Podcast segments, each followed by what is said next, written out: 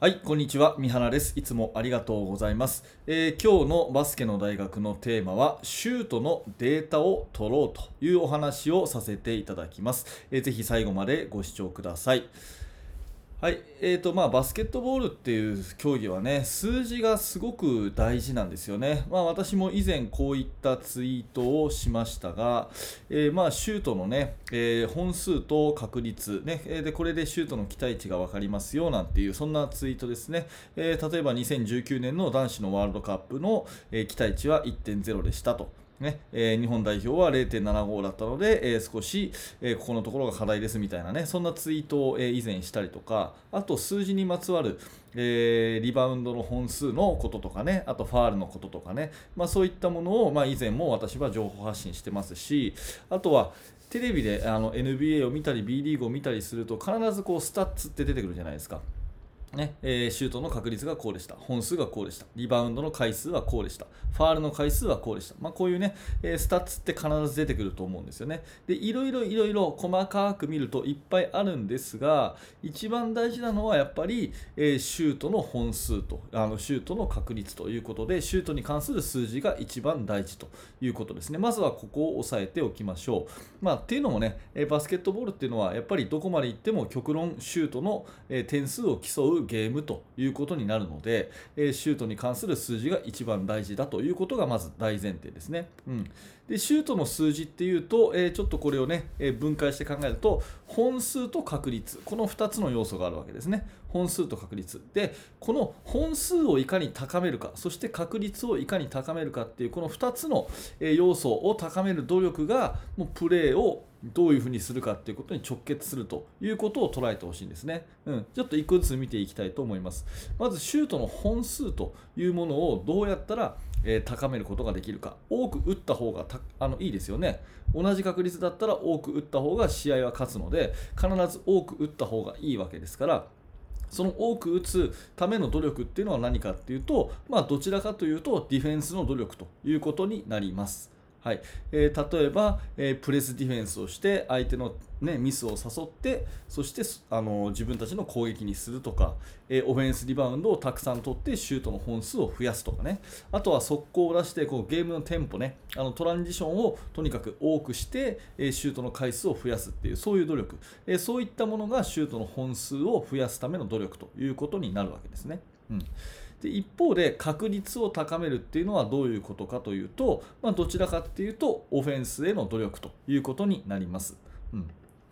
えーいかにねスクリーンプレーを使ってノーマークでシュートを打つかとかいかにドライブをしたりポストにボールを集めたりしてゴール下でシュートを打つかと。それからファールをもらうことも大事ですよね。ファールをたくさんもらうとフリースローがもらえます。フリースローをもらえば、えーそれは確率の高い、ね、練習をすれば、まあ、7割とか8割とかね、えー中学生ぐらいでも7割ぐらいあのフリースローっていうのは練習すれば入りますよねだからそういう確率の高いシュートにつながるのでファールをもらうということも含めてオフェンスの質を高めていくことが、えーシュートの確率を高めるということになるわけですね。なので、えっと本数を高めるんだったらディフェンスへの努力、それから、えー確率を高めるんだったらオフェンスそのものの努力ということになります。うん、で、試合後にですね、どっちが課題だったかっていうことがはっきり分かるっていうのがすごく大事なんですね。えまあ、試合を例えばやりましたというふうにしたときに、ちゃんとこの数字を取っとく、ね、シュートの本数に関する数字と確率に関する数字をちゃんと取っとくっていうことですよね。あのスコアシート、え普通の公式のスコアシートだと、ねえー、とあれをまあこうベンチで書いてるチーム多いと思うんですけど公式のスコアシートだとシュートの入った方しかはあの誰が何点取ったかしか、えー見れないので確率とかは出せないわけですよね、うん、それからシュート打った本数もわからないわけですね。なので、えー、とああいうスコアシートだけじゃなくて独自にねシュートの本数と確率これをちゃんと取っておくっていうことがすごく大事です、えー一つ具体例を出しますね、うん、例えば、えー、と自分たちが1試合終わって、えーシュートの全部のトータルが80本でしたと。でその確率が40%でしたと。で、まあ、その結果64点が入りましたというふうになあの試合だったとしますよね。まあ、分かりやすく全部2点シュートで考えていきたいと思うんですけど自分たちは80本のシュートを打ちました。それが40%入りました。結果64点でしたとしますよね。で相手チームがどうだったかっていうと相手チームは75本のシュートでしたと。でそれが50%入りましたと、ね。で結果75点取りましたと。で75対64で負けましたというふうにしますよね。そうするとどっちの要素が相手に劣ってるかってことをまず考えるんですね、えーと、自分たちは80本打って64点、ね、相手は75本打って75点。なので、えこれシュートの本数からするとこっちが勝ってるということになるわけですね。だからリバウンドは多分取れたとかディフェンスからミスを誘うことはできたとかっていうことは OK だったっていうふうに言うことができると思います。逆にねシュートの確率で言うとこっちは40%しか入れられなかった。で向こうは50%入れたということであればまあ、これ50%っていう数字を下げるためにディフェンスの努力はするということはもちろんやると同時にですねやっぱりこの40%の確率を相手と同じ50%に高めることができたら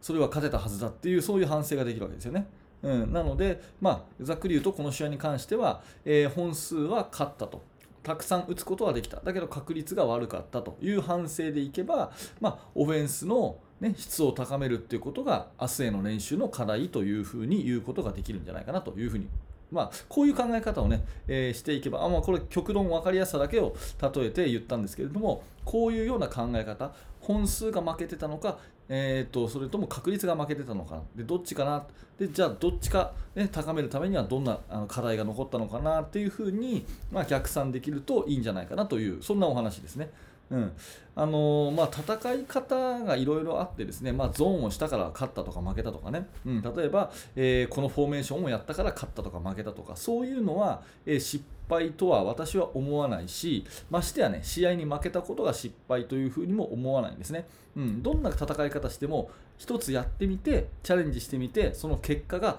出たということに過ぎないと思うんですよ。で大事なのはねじゃあ失敗というのがあるとすれば何なのかというふうに思うことだと思うんですけど失敗がもしあるとすればバスケットボールの戦いにおいて失敗がもしあるとすればそれはもうデータを取らないことと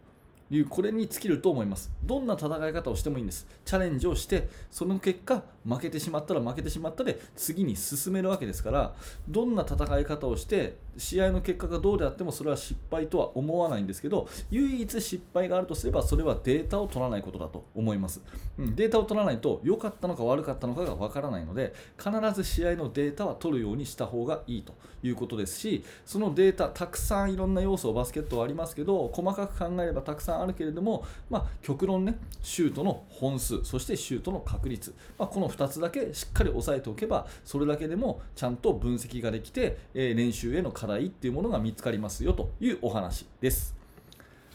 はい、えー、ありがとうございました、えー、このチャンネルではいつもね、バスケットボールの話とか、えー、コーチングの話とかね、そんな、え指導者の、え方に向けて、えバスケットボールの悩み解決になるようなお話をしています、えもし何らかあなたのお役に立てたら嬉しく思います。ぜひチャンネル登録をして、このバスケの大学に入学をしてください。えー、そして現在ですね、動画の説明欄のところに貼ってありますが、えー、指導者の方向けにメルマガ講座というものもやっています、えー、無料でやってますので、もしよかったら覗いてみてください。はい、え、最後まで、ご視聴ありがとうございました。三原学でした。それではまた。